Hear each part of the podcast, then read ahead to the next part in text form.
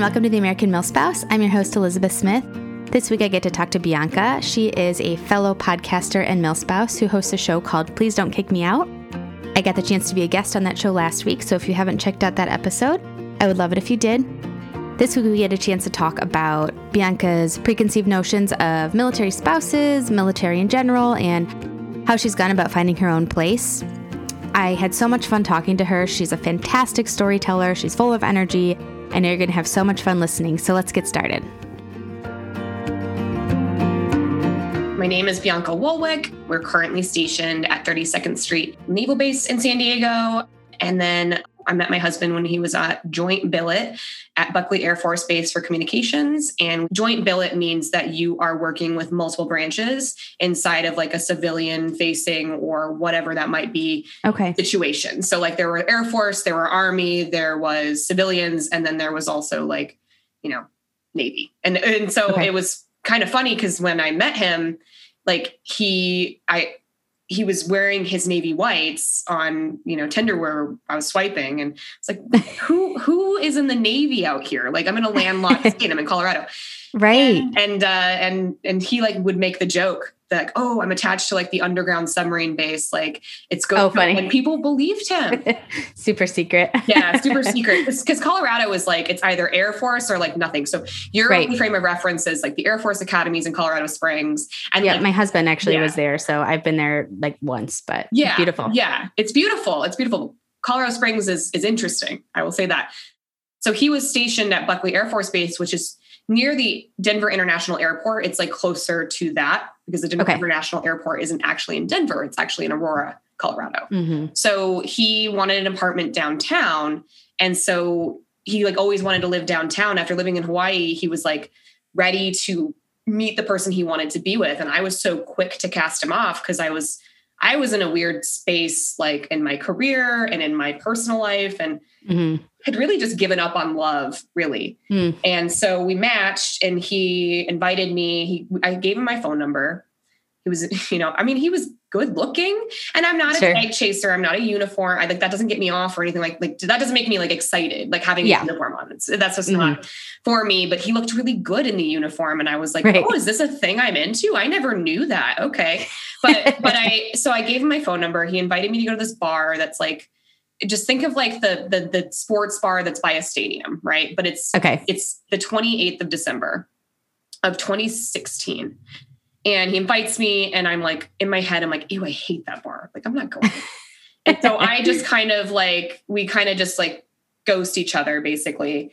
And he dates someone else. I date someone else. I rage quit my job. I go on a solo trip to Chicago. I log into all of my dating profiles because I'm like, I go on this horrible date. The day the day before I met my husband, I went on a horrible, like one of the worst dates I've ever been on in my entire life. Well, I feel like we have to hear about it. Okay. Okay. So I wasn't, so I rage quit my job after three years. I, I my background's in digital marketing and I'd been at a company for three years. And at the time I was 27 years old. I was at the company for three years and my boss, it just, I didn't have a good relationship with my boss. That was my, my maternity, my boss, my other boss's maternity leave stand in. And okay her name was Anka, actually, which is funny. This girl, and my name is Bianca, and um, oh yeah, and we started around the same time, and she just kind of floated up and advanced a lot faster. And maybe there's a little bit of resentment on my end, but also like we were friends, and then she became the stand-in boss for the entire mm. digital marketing department, and she just became cold, and like I was going through like major depression, like major like just where's my life? My friends around me are getting married, they're having kids, they're buying houses. I mm-hmm. live in a mm-hmm. studio apartment with my rescue dog Murphy, and I go on dates because I don't have any friends because my friends moved away or got married or whatever. Mm-hmm. I'm 27 and I'm just miserable because my best friend yeah. Sarah at the time, she she and I had met through work and then she moved back to Syracuse in November. And so I was at a really really low place, like mm-hmm. really like just so so depressed and just like I was looking at my career and I was like, I'm not even happy here. Like, I don't even want to be here. Mm. And it was translating into my job, my dating life. And I kept thinking, like, if I just meet the right person, like the job, I, I can be in a miserable job and it's fine. That is true, actually. You, if when you do meet the right person, but you're not going to attract the right person until you show up for yourself. So I sure. quit the job. I I, I quit the job. I went to Chicago solo. I came back. I dated a guy for a week, and he basically got really weird at a Super Bowl party and told me I was abusive and I didn't put a hand on him and I never touched him. And then he like gaslit me into like thinking that like I did something wrong, but I but I've been in bad at like bad bad horrible relationships before. So I was like, no, I was like I'm not standing for this. I was like right. I'm, I'm moving on. Bye. Like good luck. Maybe you need some therapy, buddy. Like Jeez. like none of this stuff happened and that was really insane. Yeah, that's wild. So I was like still kind of like, you know, job searching. And this was like the, the week that I met my husband. Mm-hmm. I went, I decided to go on this date with this guy. We've been talking for a while and he worked at uh, a like a marketing company for like a bank banking systems and he you know the whole time all i wanted to talk about was salary and i did tell him before the date i was like I just want to let you know I don't have a job currently. I I and I had a lot in savings. I was at least smart and had savings before I like mm-hmm. a job. I was like, I will I, I have savings. I was like, I'm not trying to like blow through them. So like I would like to do this Denver passport thing, which is like a two for one drink thing around the city. I was like, I'll pay for the I'll pay I'll pay for the round because your drink is free. Essentially, I'll pay for my drink. Mm-hmm. And we'll see if like we can, you know, get to know one another. And and and so I I let him know like I'm not in a financial position. Like I can I I'm not going to go on a date if I'm not going to go on a date if I can't afford it. However, I'm not like trying to go on this elaborate date. I'm just trying to yeah. like be economical and frugal, one drink, figure it out. So the drink goes well enough. And then he's like, well, we should go get dinner. I'm like, I was like thinking in my head, I'm like, okay, like the place across the street's like super cheap. It's a la carte. And I can at least like buy like one thing and I'm fine. And mm-hmm. I, again, I'm not trying to like fish for someone to like buy my dinner or anything like that. I can always yeah. pay for the things I do you know the principle of it i'm a little old school. I would expect you to like not want to go dutch on a first date. That's a little weird. But for me at least because i always grew up like my dad was very like you know traditional. Mm-hmm. so we're at, sitting at this date and my friend a, my friend allison starts texting me like frantically. And she lives in philadelphia and she had just found out that her boyfriend cheated on her. And she was oh. like panicking and it's coming through on my Fitbit because I didn't have an iWatch at the time I had a Fitbit and all the text messages are coming through. So I'm like, look, I'm like, I'm listening, but I said, it looks like my friend's having a crisis. Mm-hmm. And I mm-hmm. was like, and I'm not like, I know like, in like all the movies and stuff, this looks like I'm trying to dip out. I was like, I'm not trying to dip out. I just, I think I need to step outside and make a phone call. And so mm-hmm. he, and I'm like, I'm, excuse me, like, I'll be right back. So I step outside, I call her and I was like, Hey, look, like this date's wrapping up. Like, the state's like winding down. Like I, I can be, I, I can be home and I will call you and like we can chat. I was like, you know, just give me like 30 minutes. I was like, cause I like gotta get grab the check, gotta like get in an Uber, gotta go home. I come back and he takes my Fitbit and he tries to take my watch. And I'm like, don't touch me, first of all. don't touch my stuff. And like, how dare you? Like, I'm not lying. Like, this is yeah. like, like I am a woman in her 20s and my friend who I've known forever. I used to work with her. She was, she's like such a good friend of mine, is is truly heartbroken yeah. And you Yikes. are upset that I like am not giving you like full attention. Right. So then the other thing that he did that just drove me crazy was he, well another thing he did like i ordered like this one i ordered the salad for me that i love and like a little bit of lamb and like together my bill plus a drink would be like $30 maximum mm-hmm. on my own and he ordered like basically he'd never been there so he like tried to order one of everything the bill comes and he's like, well, we should split it. And I didn't eat any of the things that he oh, got. Oh gosh. And I'm just like, I need to get the fuck out of the state. Like, I can't, yeah. I can't be here anymore. I can't be here anymore. I can't be right. And I was like, I was like, okay, well, I guess like you didn't remember the conversation where I told you that like I am, I can afford things, but I wasn't expecting to literally drop like honestly almost a hundred dollars right. on a meal that I didn't eat. I was like, but for the sake of this being done faster, I will. I will pay for the whole thing. Like if that means I can go.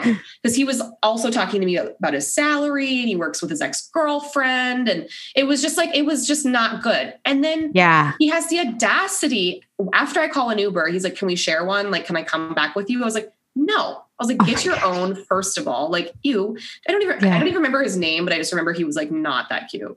And oh. um, like he dressed like he dressed like a 90s dad which like would be on trend now, but not at That's the time. True. And um, so, so he then he tries to go in for a kiss, and I'm like not feeling it. And I was like, look, mm-hmm. I was like, I am just like, I'm so repulsed. Like, I honestly like, uh, and I get home, I call my friend and I get off the phone with my friend.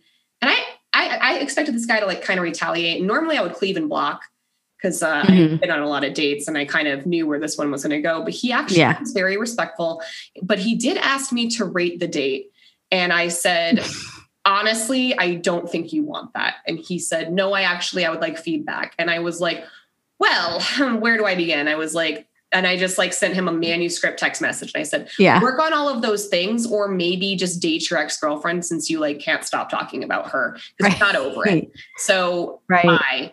And so that's kind of like what put me in a position where I was like, I should not be dating. Like that. I am like, fair. this is like that was so bad that I yeah. I don't feel like I don't I, I had no control over the situation. It just like was like a train that like moved down the tracks. Yeah. So I was logging into all of my apps to delete them. So I logged into because you're you cast a wide net when you're single, and you just see this, especially in Denver, you see the same people over and over and over again. So mm-hmm. I was on OK Cupid, I was on Coffee Meets Bagel, ugh, was on Hinge, I was on Bumble, I was on Tinder, and I was also on OK Cupid. And so OK Cupid, like basically was kind of the best out of the worst like it was it was more it was almost like a it was like a free version of match.com which is i've used and it's terrible um, okay. and less for like it's it's like a more open source like eharmony so you you, okay. you answer questions for magic percentage and they're like anything from like intimacy to you know drug use or recreational drug use or do you smoke or how do you feel about politics? So they're asking questions and scott loves to fight on the internet. So all of scott's answers were highly political and i didn't i don't like to talk at the time i hated talking about it because it would just be like a date turn off or on. So i didn't uh-huh. really talk about it because I wasn't educated at the time about certain things. Uh-huh. And so I would just skip those questions and I would answer mm-hmm. things that were more like deal breakers for me. So if you're not like a full match percentage, like if you're not, you have the option as a woman to filter it so that if the, you're less than a 65% match, you then it'll go into your other inbox and then you have the choice of whether or not you want mm. to leave those. Okay so like okay cupid was kind of like it was good because you could expand on your profile of your likes your dislikes your wants and your needs it was bad because if someone was a high enough match percentage they could send you a really mean message based on things that you don't like and mm. so it was kind of like a it was kind of like just rolling the dice and see what would happen and yeah it it was it was really weird because I just I was like, no, you know, I'm here. I might as well, you know, get a get a little kick out of like whatever's in my inbox, my other inbox. Sure. And I had this message and you basically you read the message and it blocks out the person's picture at the time. So you didn't see the picture, you just read, read the message. So you're like falling in love with this text. And it's like going through all of my profile and I'm I'm pretty like I'm very witty and I'm uh, and especially in typing like I'm quick-witted and I like to think I'm funny. So I like wrote my profile in a way that was like kind of funny and tongue in cheek and like mm-hmm. I talked about like you know how I have like a whole bit at karaoke that I do, or how I use Lyft rides like stand up, like a stand up comedy, like open mic night. And so I'm like, I'm like writing all these things that I find funny and like things that I love, and then like things I don't like. And Scott saw this and thought like this person has standards, not realizing it was me. And I'm uh-huh. reading this message, not realizing it's him. And then I scroll up, and sure enough, it's the photo his mom took of him at OCS after graduation. And uh-huh. I'm like, this guy. And like, and I'm thinking like, whatever, like just just tell me how. I mean, I was like, yeah, my phone number. I was like, this message is awesome, but you have my phone number. He's like, yeah, what were the digits again? He didn't have it. Mm. He was a little offended that I didn't want to come to the bar, and so uh, oh, funny. so he texts me and he was we start talking and we just don't stop texting and i at the time i didn't realize it but he was at work and he was in his first month of doing like the whole admin training thing when you get uh-huh. to the base so he was like, wow, what are the odds of this? And they're very high that we would be rematched on another site. But I didn't tell him that because he's brand new to Denver.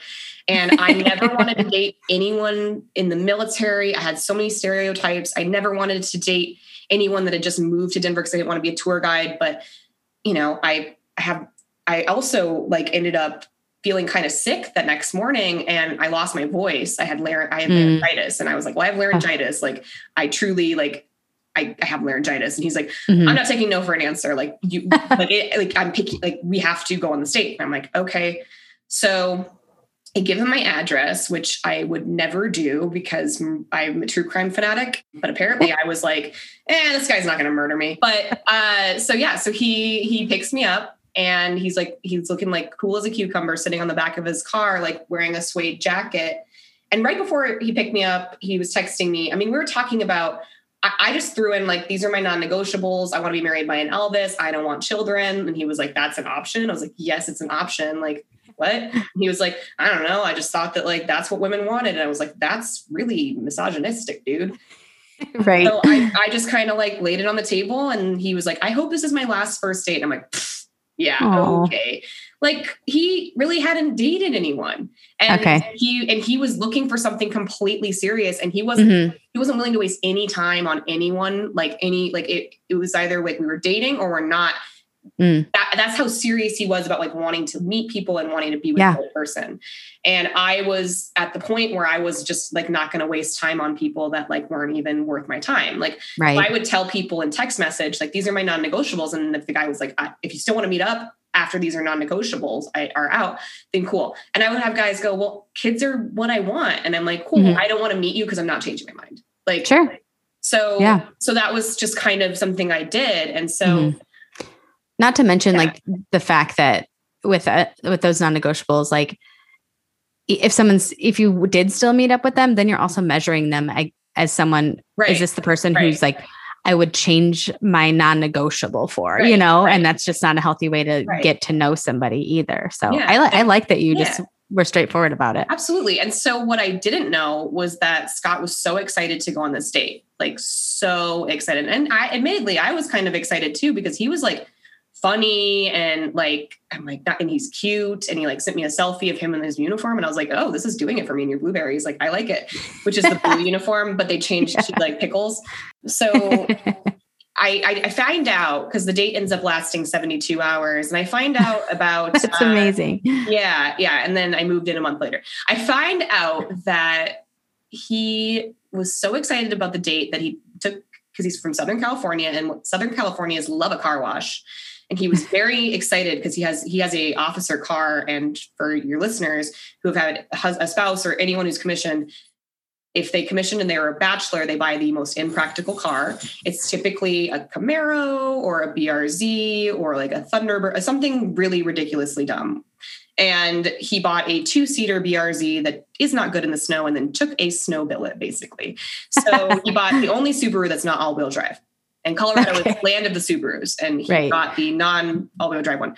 So he has so he has this little BRZ, which is like a sports car, and picks me up. But he also, because he likes to tinker with things, had modified his dash to include a Google tablet. Well, he didn't realize the Google tablet was draining the battery while he was wax hand waxing his car in the garage. So his car is dead, right? Oh. It, it dies. And he's like, oh no, what do I do? And he's like, oh shoot, it's like four. So he gets in an Uber, asks the Uber to stay there, goes to Napa Auto Parts, gets a fully charged battery, jumps his car, drives around the city, lets it idle in the garage with like runs upstairs, gets like and then like does like a you know whole like a like a, a quick shower like of the armpits and then he like sprays some cologne and he's like ah I don't know what to do he was just so nervous and Yeah. then that's why he looked like such a weirdo like just sitting on back of his car like Oh. this. and then he went like this to me like sup I was like ew what Oh And no. he's my husband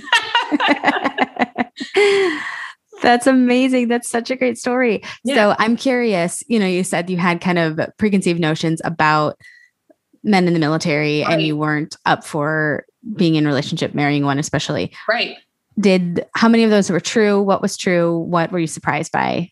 None of them were true. So Okay. my well, so my only frame of reference was kids I went to high school with that were gung ho and wanted to join the army and then went on a deployment and then came back and were like, you know, PTSD shell shocked. Like Oh, okay. Yeah. and so That's fair. That's a totally fair. or or or they went to the or they went to the Air Force Academy because like that's how they grew up and that's what they Yeah. did. And like, but I didn't really know much about it. And Mhm. growing up for me like my my dad was an engineer in like high tech and like i never had to go like he he was too young for the draft so he never had to like do any of that stuff Mhm. and my mom, her my grandpa was reserve Air Force, and my great grandma like would put rivets on.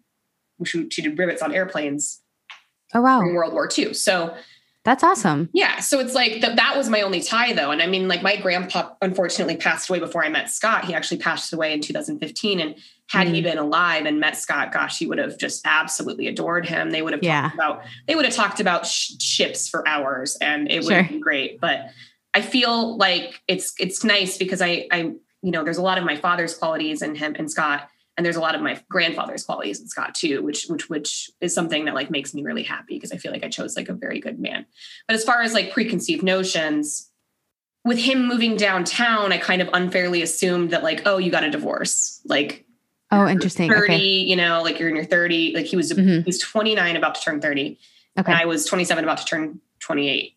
So mm-hmm. the, I unfairly assumed that maybe he would be, you know, like not interested in being committed or he would be divorced a few times he would have some kids and he didn't have any of those things he'd mm-hmm. never been married he had you know never even lived with a girl mm-hmm. besides someone who was in the navy like who mm-hmm. they, they were just using like a collective crash pad just so they could live off base right right yeah so he he had none of those things and and it was like I ate my words. Like it was it, it was just incorrect of me to assume that. And since mm-hmm. you know becoming a spouse and being thrown into the community and from through everything I've learned from being on a shore debt, a shore command to a sea command, I realized that like a lot of those stereotypes, unfortunately, can be true.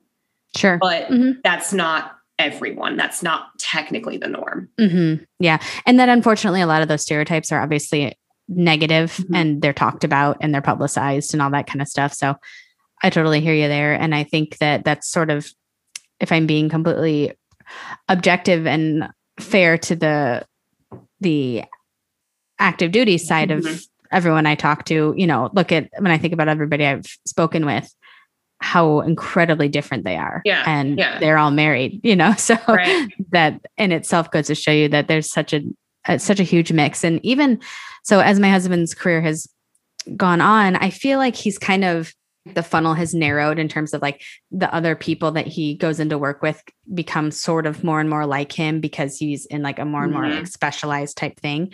But even within that, I feel like it's still ridiculously diverse. And like I tease him because the area that he's in you generally like there's certain things like you generally have to have like an engineering background, oftentimes a master's degree, et cetera. So I'm like, I feel like he like further and further refines his like nerd status and yeah. is surrounded by more and more of them. But even within those there's so many different people. And like you said unfortunately there are a few in the you know on a broader scale that kind of spoil the bunch. But yeah. it's it's amazing how different they really are. And i think they sometimes have to grapple with that too because i think that and we'll get to that next but you know your podcast talking about imposter syndrome i feel like that exists for them just as well i think that mm-hmm. there's this standard military person that they all to some degree feel some sort of part of it they want to live up to and yeah yeah and and so in my husband's community it was that it basically once you become an officer they try to do everything they can to continue you in the career to promote you but there's certain there's certain industries and there's certain jobs within the military that if you don't promote then they're gonna like retire you out like bye mm. you don't like you're not gonna you're they're just gonna like basically push you out mm-hmm. and his he took he so he took a he he short toured so he was stationed in denver for two years, just under, just shy of two years. So we left in January. We moved out of our apartment in January of 2019, and and he thought, well, if I if I go on a deployment, I will become a lieutenant commander. Like that's I need to I need to do that to stay in. I need to make sure okay. they're 20. I get I get my 20 because he the way he sees it is he's so close that like and he's been earning it since he was 18, you know, and, right. enlisted. So and I don't blame him. In fact, right. I would be disappointed for him if he wasn't able to achieve that. However, the pressure that that put on him was a lot. And now he's finding out that they are not even making him promote anymore because his community is so small that it's lucrative on the outside. So they're trying to keep people inside by mm-hmm. being like, well, you don't have to actually like rake yourself over the coals. So it's like, well, that would have been nice to know before yeah. we came to this command and I watched my husband become a shell of himself. Like, hmm, okay. But but also, Gosh. you know, every command is different and like the job he's under, like it's it was hard for him to go back from being on the shore to back on the ship. But yeah, he's an incredible person him being enlisted prior makes him very empathetic and very mm-hmm. good with his sailors and he cares a lot and his biggest thing right now is he's trying to care less because mm. in terms of because he and I don't know if your husband's like this, but he wraps yes. himself up into this like he wants so badly for these things to be good and great and whatever and he's he's he's a higher up cog in the machine but he's mm-hmm. still not the highest cog in the machine sure. so it's like you're you're still part of this like well-oiled thing and like you know the squeaky wheel unfortunately always gets the grease and so yeah. it's easy to when you're just one of one be the one that's blamed for a lot of things and it's not this command in yeah. particular that i'm uh, talking about but just something that he's come to learn is and especially like on this deployment he's done a lot of soul searching because he's had nothing but time sure and he's realized what's really important to him is me and our dog and our quality time together. And mm-hmm. this command has basically, he said, if my only option was to go back out to sea, I wouldn't do it again. Mm. Like he's like, I, 20 years is, is, is enough. Like I'm not getting a, a single day longer. Like I, mm. I, can't do it anymore. And yeah, yeah I mean, I, I, I think he doesn't also, he also doesn't know he, who he's going to be outside of the military.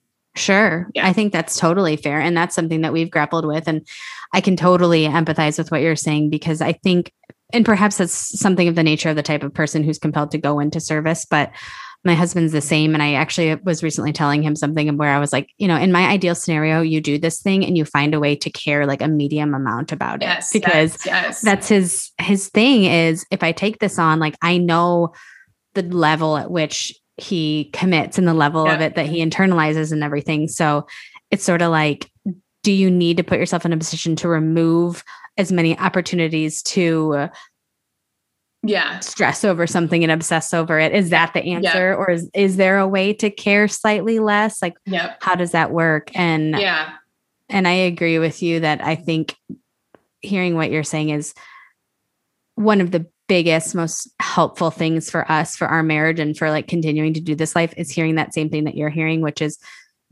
knowing like at the end of the day where we fall you know? Right, and like you said knowing that like when when it really comes down to it what needs to happen. And for me that helps me be good with a lot more stuff you know? Where yeah. like if i felt like i was having to like shove elbows with the air force to like you know find my rank within his priorities, like I would probably be a lot less up for things and a lot less supportive. But I know that at the end of the day, the minute that if I were ever like, I cannot do this any longer, yeah. or this is what we need to do, or something that he hears that he respects that and that's where his priorities are too and i think that that goes such a long way for just military spouses in general because we are sort of like in the current of their life in the current of their mm-hmm. career mm-hmm. and there's so much of that that you can't really fight but at the right. same time knowing that they are the ones who can hop off and if yeah. we ever need them to that they can makes it a lot less scary to be kind of yeah, right I, I agree with that and something that the pandemic has taught me so like i i lost i lost my job um in march of last year. Mm-hmm. And something that the pandemic has taught me, which I don't think I would have, I think I would have fought it tooth and nail.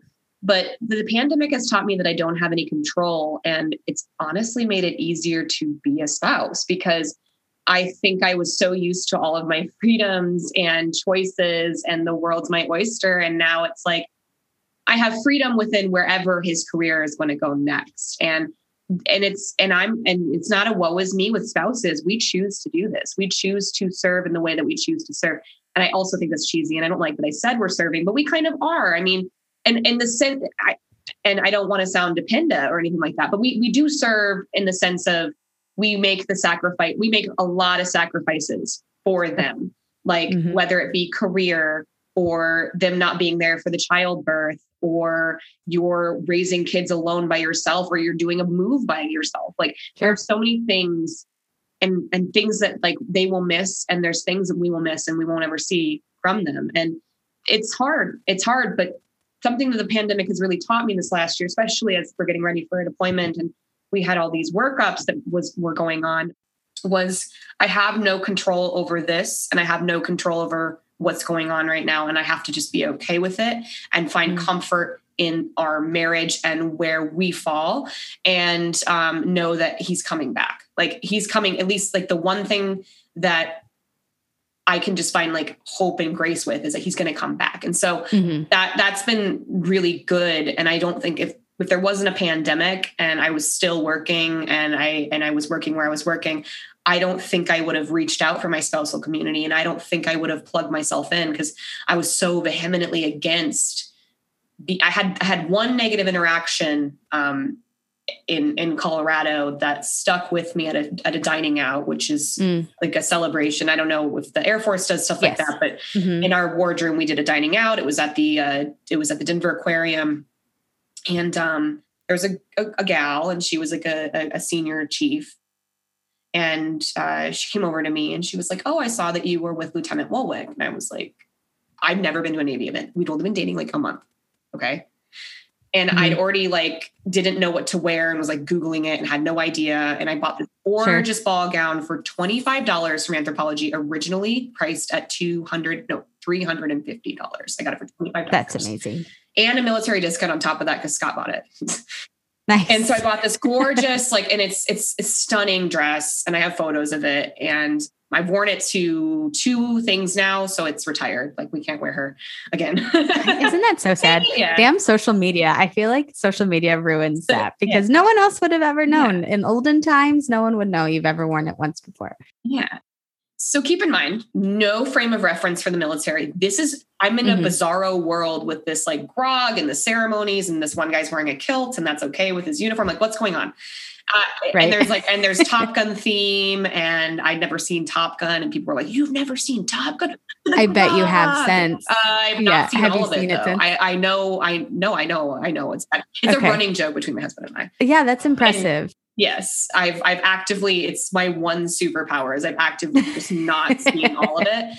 Um, but I've seen the scene that counts, if you're wondering. Sure.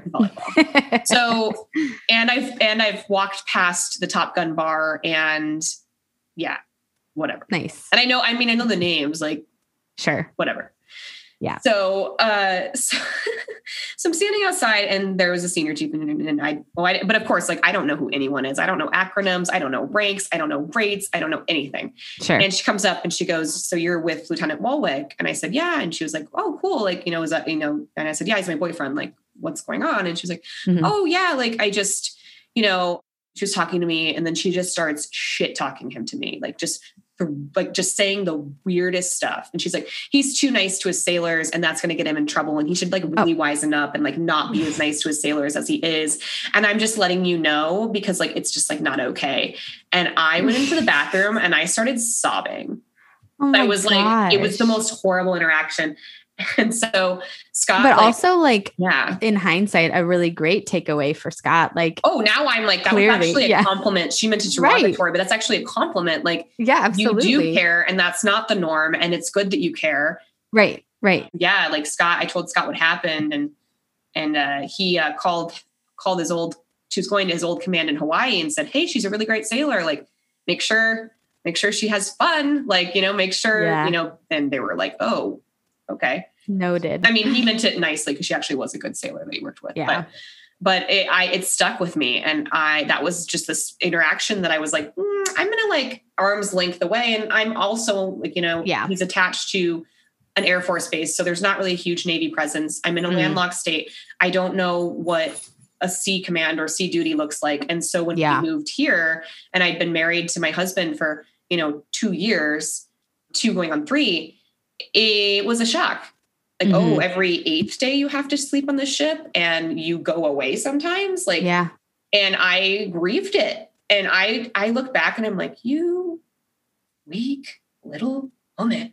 Like, oh my God. Like, you don't know what's coming. Like, you know, it's just such an adjustment though. And I think like all of that has to be hard once because right, right. I think that too sometimes like I'll see p- questions pop up in a spouse thing about, you know, like, how did you handle a TDY or like how did you deal with it when they left for whatever? And like I can look at it now and be like, bless your heart. But it is hard the first time. It's hard for everybody the first time. And Right. it's amazing how quickly you can toughen up and like look back on that version of yourself and and see her as some something of a meek little thing. I deleted those memories. I was like, I'm embarrassed for you. Like that's yikes. Like, that's awesome. but um so i so yeah so so like i said like I, I i didn't really reach out and i also like coming from a place where there's not a lot of military to a place Mm-hmm. where you throw a rock and you hit a sailor or a marine um, it was also an adjustment because Mm-hmm. i'm now a spouse and that's a normal word when getting a job and that's a Mhm. normal term and a phrase and they're used to it and they're familiar with like breaking your lease for military contracts they're familiar with these things sure. where in Colorado, like we had to like prove that like these are things that can Yeah. be, you know, that, that are allowed to us by law. You had to be like Um, equipped. they for tried it, to yeah. they tried to like tell us we couldn't break our lease. And Scott was like, I have orders and and she was like, show me where that is. And he was like, here's the bill that says Right. that you can't. right. Here's know? the Constitution. Yeah, here's here's what says I can do this, and you're not you're denying me my my, my rights. right. so yeah so i i i, I sort of reached out i went to like Mhm. one happy hour at a spouse event or a- Mhm. an officer spouse thing and they all like raised their glasses and cheers to each other and were like can't wait to be pregnant together and i'm sitting at the end of the table and i'm like i don't want children wow and they were all pilot wives because Okay. there's a lot of pilot wives out here because the, the aviation program out here is, is Mhm. very good and it's a huge hub so i walked away from that not really making any friends hmm and then it's funny because a couple of those gals that were sitting at that table at this happy hour that I went to are now some of my cl- well, funny enough, all of all of them are pregnant or had kids or are Mhm. trying to get pregnant, except for like my friend Angela and I who don't want kids. hmm And then um, my friend Shelby uh, ended up getting laid off around the pandemic as well. Mm. She's a pastry chef, and she's ended up becoming one of my really really close spouse friends out here Nice. and so it's it's interesting kind of how they she showed up when i needed her Yeah. and that's what you do that's what you Mhm. do as a spouse and and it's something that i will never take for granted because the spouse community is wonderful in many many ways and of course there's, there's the negative components of it the drama the tea Sure. the gossip the mlms Right. you know sure. but but there's also some beautiful things where I can I can count on my spousal community when I need them and they show up every time. And Mhm. it may and it's it's more so true I would say for me in the officer community and I don't like to talk like that because I don't think there's a I don't think there's a divide between me and the enlisted. Mhm. Like there's no real division between myself and someone who is going through the same deployment and they're they're you know they're enlisted. Like I don't Sure. think we're the same. Um, but in the officer spouse community, because we have to deal with the same types of things, Mhm. I tend to always be able to rely on Sure. yeah Yeah. And like, and I don't know the science behind that. I'm sure that there are numbers somewhere about it, but I would also be curious about what the balance is between quote unquote career Mhm. officers versus career enlisted. And if there are more career officers, because it, and just in my experience, Yeah. more of the people that I've crossed paths with who have been doing it for a while. And again, like you said, not that there's like a difference in personality type or something, but sometimes I know for me where it's like, hey, teach me, or like, hey, you have right. experience. And those tend to be the people Yeah. who who've been doing it a while. Right. But And you make a good point. So there's a difference between academy, ROTC, and enlisted, prior enlisted, right? Like prior enlisted, like those wives are fun, but they also didn't, you 99% of the time, they were with them from a boot, right? So a boot means Yeah. They're, they've been together since a boot. So like they were either high school sweethearts or whatever. They've Mhm. been a thousand deployments, a thousand, you know, a thousand things. Maybe Yeah. at one point he geo badged in Bahrain, and you know because they would have more money with their kids. But they're fun, and their kids are typically teenagers. Mhm. And usually that guy he he, he OCS is later in life. He goes OCS later in life, and commissions later in life. And I will just say that like I love those. Those are my favorite spouses. They like they have so much knowledge. Ugh, there's this one Yeah. in my command, um, and she she just like she'll come on the wine. We want we will we'll do like a wardroom, an unofficial wardroom. Like let's have virtual wine and we'll talk. Uh-huh. And she's just always such a hoot. I love her.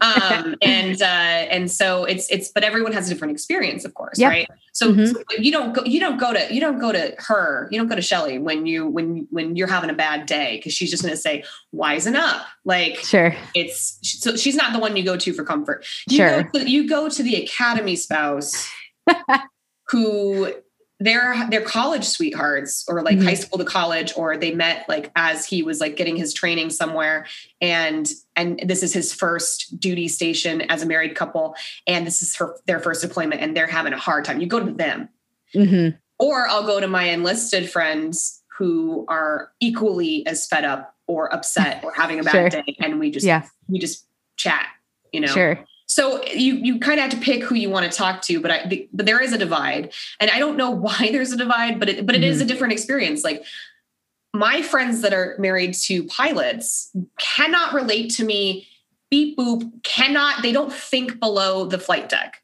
That does not exist sure. in them. Sure. My husband's at the bottom like my husband's in the middle of the ship somewhere being a nerd and their husband's up on top flying a essential like i the day i realized helicopters have missiles on them my mind was blown. I didn't i never knew that was a thing. Yeah. I, I was like oh it's a death bus. Okay like right. wow didn't know that. So and, I, and i'm attached to a helicopter landing deck. So so and then all of them i'm getting ready for this deployment and all, none of them had gone through a deployment yet Mm. Now they're about to go through it and they're asking me all these questions and mm-hmm. wow, I didn't know what I didn't know. And I'm like, I can't, nothing I can say is going to prepare you for it. So right.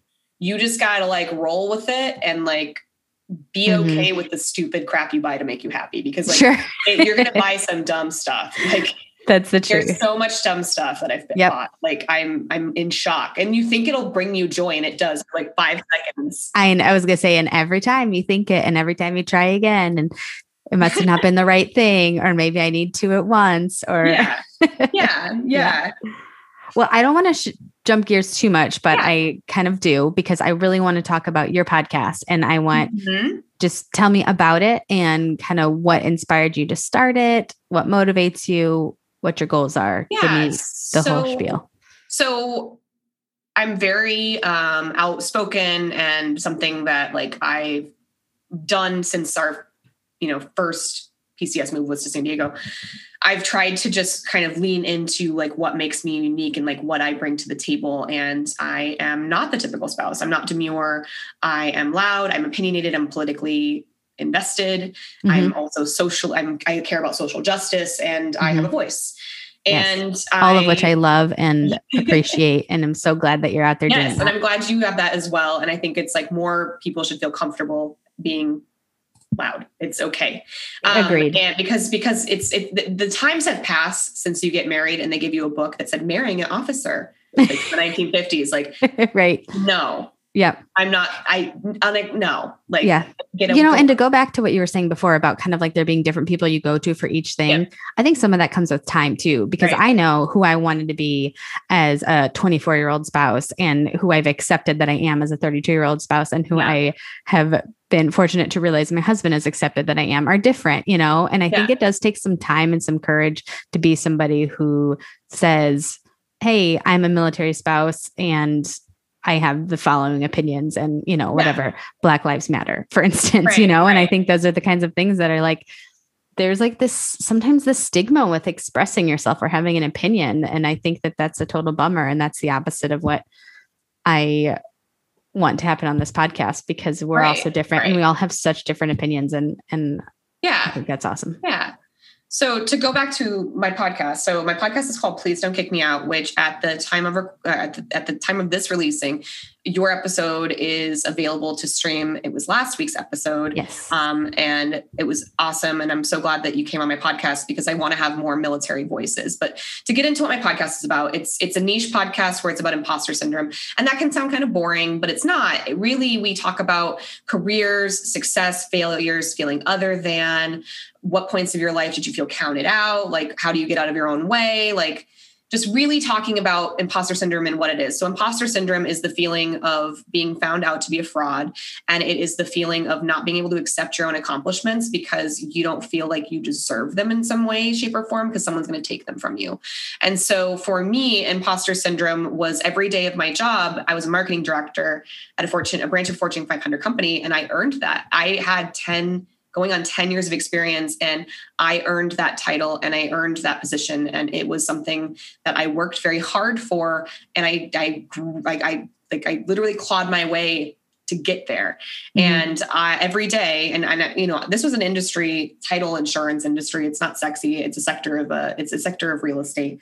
And um, for a number of years title insurance companies were not allowed, at least in the state of California, to advertise because mm. they would basically try to sweeten the deal and they would, you know, give like concert, you know, it just it wasn't good practice. So mm. there's statutes in place. So they didn't really want to advertise because there's so much rules and re- so many rules and regulation. Yeah. And all title insurance is essentially the same.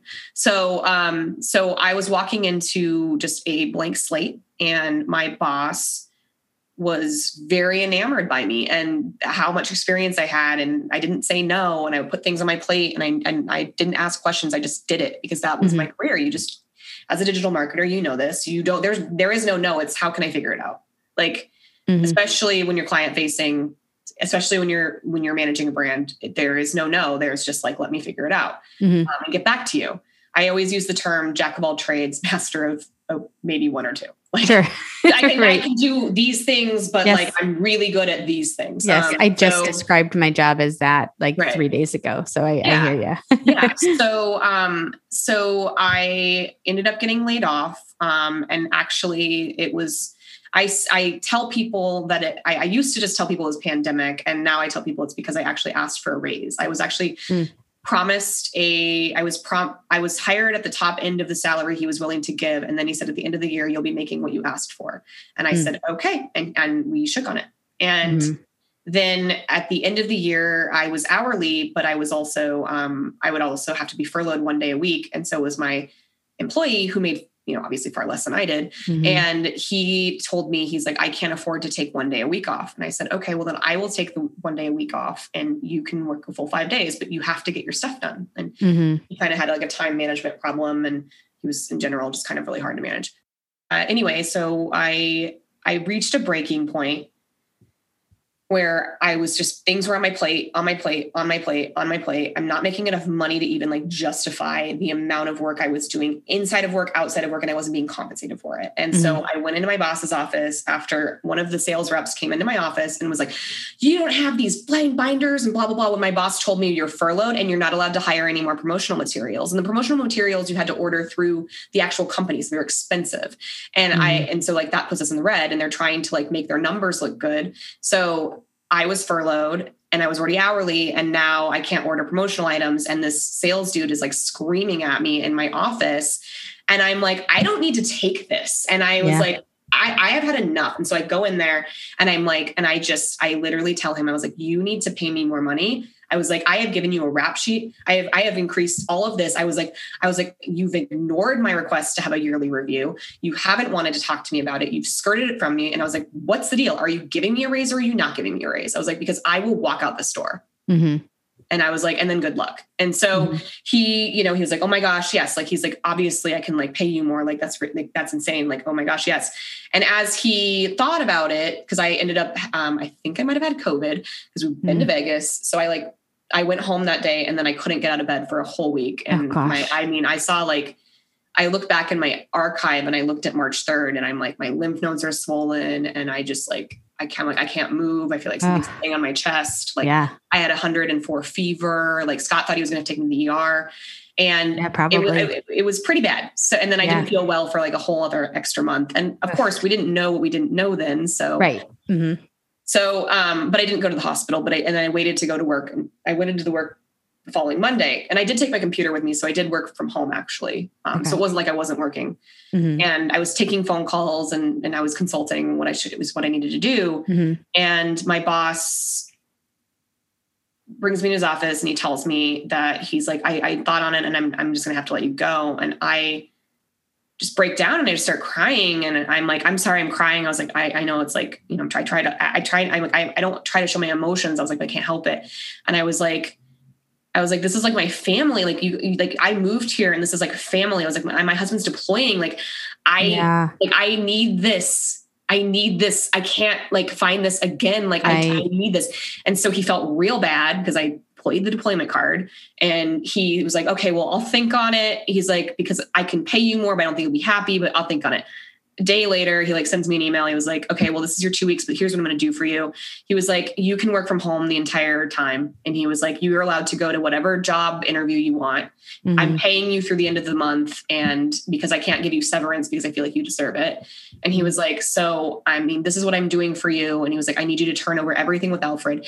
And I would really appreciate it if you don't tell anyone, any of the sales staff that you've been laid off. And I was like, okay, like that's, that's fair. But I also like, I'm, they already know. Like, yeah. Right. Um, yeah. And they're, so they're gonna then, know. Yeah. And the pandemic happened and I, you know, I left like full documents of like everything, passwords, how to turn over all of this stuff. Yeah. As soon as I and I turned my computer in and I got a phone call from my boss like a week later and he was like, I made a mistake. I hmm. need a crisis communicator and I let you go. Like wow. I I I chose the wrong person to let go because he let my my counterpart who literally only makes videos stay. And um, and I said, well, I said, well, now I cost more. So Good for you. I cost more, and I am a consultant fee, and I am expensive. And so I was like, you got me at a discounted rate, and under under the you know chance of you rehiring me, he, he understood. He actually hired my family, my family's company to COVID clean because they own a clean commercial cleaning company. So they oh, wow. two hours to do it, and he paid them well. I mean, they paid them well. But um, you know, basically after that, like, you know, he rehired my counterpart in my mm. old role. Mm. So it's like I'm not bitter about it because yeah. I'm like whatever. Like I'm moving anyway to Hawaii. But yeah. the one thing he said, and this is actually like just because we're talking as military spouses here, yeah. the one thing he said that upset me more than anything was well you're moving to hawaii anyway you know so like it makes sense that i would let you go and so basically he basically told me after he was using me as the token military spouse and my husband as the token military guy and right. like we love our troops and we care he then used my military spouse status as a reason to lay me off yeah that's horrible that's infuriating but i claim unemployment so jokes on them there you go still to this day um, yes. but anyway so uh, one thing i did always want to do is I, I, I listen to podcasts like crazy. Mm-hmm. And so I've always wanted to have one. I listened to like Nicole Byer. I would listen to My Favorite Murder. I listened mm-hmm. to all these podcasts like on my way to work. And and while I was running errands all over San Diego County, which is huge, it's a huge county. and I I always wanted a podcast. I wanted to be on a podcast. Mm-hmm. And that was I want I wanted to be on a podcast. I was like, I'm funny, I'm witty. I, am funnier than these people. I'm wittier than these people on this podcast. And um, I no one ever invited me to be on a podcast. Also, at the time, like I don't think anyone I knew was making podcasts. Mm-hmm. And I learned how to make podcasts because my boss really wanted to make a podcast for mm. the company because, okay. you know, whatever, Gary Vee. So I learned how to make them because I had to, didn't know how, but I okay. used Anchor. And then, so anyway, so I kind of ha- knew what I was doing. And it came to me on March 25th. I was, Scott was at he might have been underway or maybe he was back. It came to me and I was like, I'm going to call it, please don't kick me out. And it's going to be about, about imposter, imposter syndrome because every day I went into that job wondering when they were going to like figure out that like I had no idea. and like, of course I knew what I was doing, but like there's times I just did my best educated guess where I was sure. like, Sure. Right. and um, so so I I started it I launched it. My first episode was like the end of March, and it was my tattoo artist, Christina Ayers, who um, she works at Last Days Tattoo in Ocean Beach. So if you're in San Diego, get tattooed by her. She has a military rate. She's amazing. And my husband's like full sleeve. She she's work she's fixing his sleeve. So nice. Um, she's lovely, and so I had her as a podcast guest, and um, and I was just I started interviewing my friends at first, and the whole goal mm-hmm. was like maybe one day, like maybe one day I'll interview people that inspire me, maybe one day. Mm-hmm. And I'm at that point now. And that point happened pretty quickly into it. And I, I, remember like having imposter syndrome, even trying to like launch it. Sure.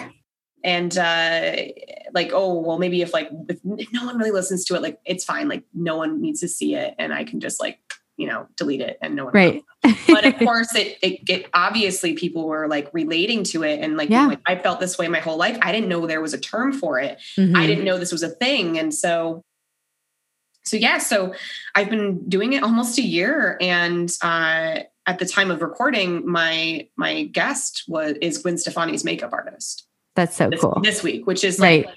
I'm very proud, but I'm also friends with him because I play uh, drag bingo every Sunday virtually, and that's something that's been getting me through deployment hmm but that's how I met him. And it's just, it's crazy because I've shared so many stories. I've shared trans stories. I've shared beautiful Black voices. I've shared, I've shared all sorts of people of color, Mhm. um, all races, all ethnicities, people in India, like all sorts of different career paths. And what the resounding theme is, is that this is a human emotion Sure. and it's it's just a phenomenon that we feel because we're constantly trying to keep up with the joneses and Right. the only way to combat it is to truly do something that drives your soul that you're passionate about and so you feel it the most when you're in a situation that isn't authentic to you Mm.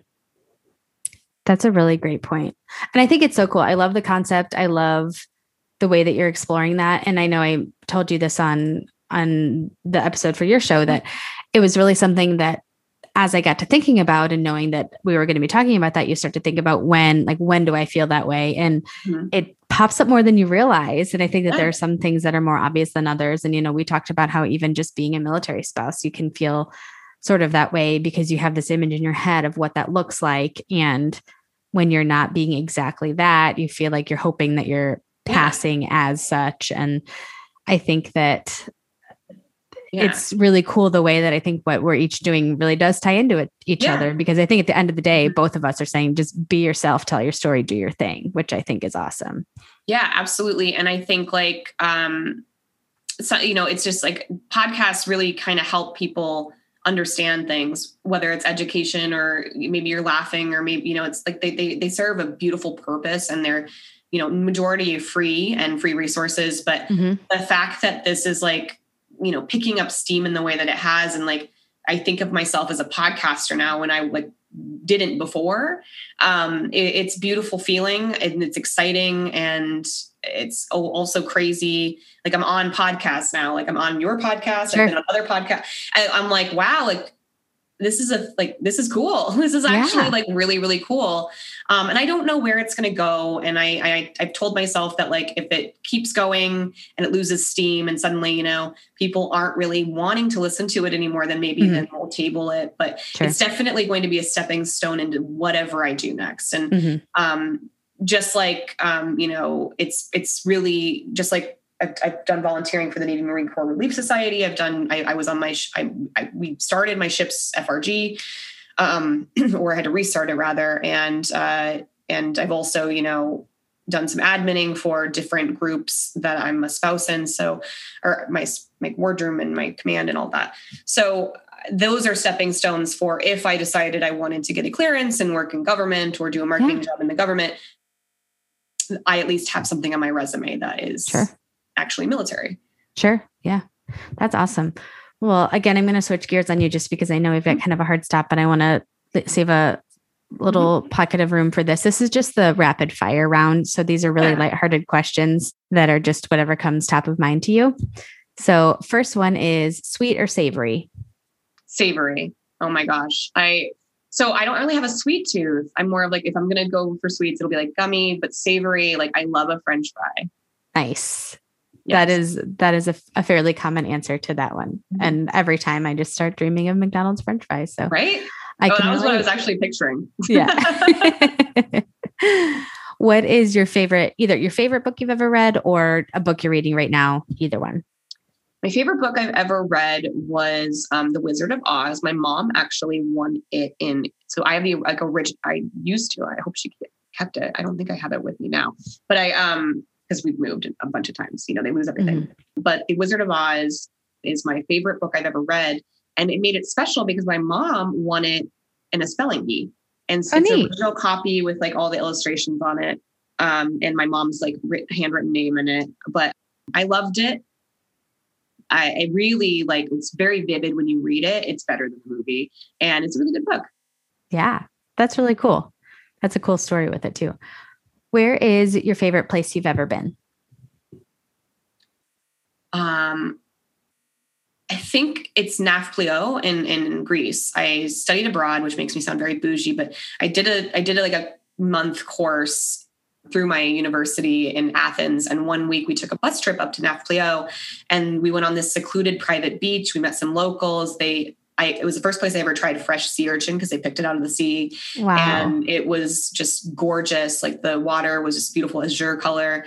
Um, and the beaches were rocky, but like beautiful. And like I was the only one that didn't get sunburned because I probably got skin cancer in college because I tanned so much. but uh, it was a really, really beautiful town with like beautiful history. And so, yeah, it, it Nafplio, it's just a short bus ride away from Athens, and it is stunning and quiet. And it's, I think it might be like a town where, like, if you're taking a, a Mediterranean cruise, they stop there. Mm, but okay. it was a day that they had didn't have a, a cruise stop, so Okay. um, gorgeous. Very cool. What is your favorite form of self care? My favorite form of self care, um, it is a mix of either watching a goofy movie for the thousandth time because it's one Oh, my, my husband loves a goofy movie. He is always trying to push it. it's a good one. It's a good one. It's not my. I don't know if I have a favorite. It's one of my favorites. Yeah. Another thing I like to do is a bath bomb. Sometimes it's a glass of wine. Other times I'll just make French fries in the air fryer and. Or uh, I will, um, you know, I'll just watch something like my my guilty pleasure is 90 Day Fiance. In addition to a lot of other things that I've watched, but 90 Day Fiance is one that I can just like I w- can watch all of the trash. I have Discovery Plus. I'm so into it. Um, so yeah, and I, I also think self care is when you stick to your routines and you. Um, it's also allowing yourself. Like on Monday, I was really bummed out because there was a port call, and then we stopped talking, and and then it was qui- it was quiet again, and I was like, well, I'm not I'm not in my routine, and I just let myself just feel my feelings for a day and just lay there and order like Postmates. Yeah. It's like that's that's fine. Yep. Yeah. That is totally its own self care, just letting yourself feel what you need to feel. And the last one is what would be your theme song? That's actually a tough one. Actually pretty tough. Um, you know what? It's Standout by Powerline in a Goofy movie. Nice. It's one of my like favorite songs yes. ever, and I have it on a playlist, and I've listened to it ad not like ad nauseum. Like people get in my car and they're like, "Please change the playlist." I'm like, "No." we were listening to Eye to Eye, and then we're listening to Stand Out, Yeah. and I want a full Powerline. I don't know why they didn't make a spinoff because I. I really can't even like think of that song without picturing my husband snapping to it. Like it's so deep in his I love love affair with that movie. And like, so our girls are two and three, like I said, and like they're really like they have really specific standards right now with things that will hold their attention. Largely, it needs to be like recent Pixar or like real life people. Mhm. And he tries a goofy movie. We do movie nights once a week, and like he tries a goofy movie like every third night. And it just Yeah. it's, not going to happen with them, but someday so, that's it will. so funny that you say that because I babysit my my friend Christina, her my tattoo artist, her kid quite a bit, and I'll put on like random stuff. But I put on a goofy movie, and she like went, was swirling like and on the couch, and I was like, okay, Yeah. I guess I'll put Frozen two back on. Like, oh, mm-hmm. Right. I know. I don't know what it is, but I, I feel like it's sort of like an analogy for the movie itself that like dad can't get his kids to sit down and watch a goofy movie. And someday it'll happen and we'll get the finale and it'll all be beautiful. but well, that's all my questions. You crushed the rapid fire round. So thank you for playing along with me with that. Yeah. And I just appreciate your time so much. Yeah. I love your insight. You are a fantastic storyteller too. I feel like I could just like listen to your your stories and the way you talk about things all day long. Oh, But well, don't I be will- a stranger, of course. What's that? Yeah, like, Don't be definitely. a stranger. Obviously, you know, like we're friends on Facebook and all of that. And I'm just glad our, our paths crossed because we both have the Peloton, and that's actually how we met. And then Yes. just become this really good collaborative relationship. So I You know, agree. I love this, and I appreciate it so much. I'm so honored actually to be a guest. Oh, thank you. And you know what? Before I forget, Mhm. I don't I usually do this kind of right after the rapid fire and I drop the ball, but what's your favorite quote? Um, if you can't love yourself, how the hell is anybody going to love you? And that is from RuPaul. and RuPaul's Drag Race. She says it all the time, and it's it's very much true. If you don't love you, like nothing's going to come for you. Mm-hmm. You know, you have to like at the base level love yourself, and so that is something that is my mantra. It is something that means a lot to me, and it's something I think about daily. Again so much to Bianca for taking the time to chat with me. Be sure to show her some love on social media at Please Don't Kick Me Out. You can follow us there as well at The American Milspouse. And you'll notice a few posts on our feed recently that give you a little bit more detail about what to do if you might be interested in being a guest on the show or nominating someone else to be. So if you would like to come on and chat with me, be sure to check it out. Have a great week.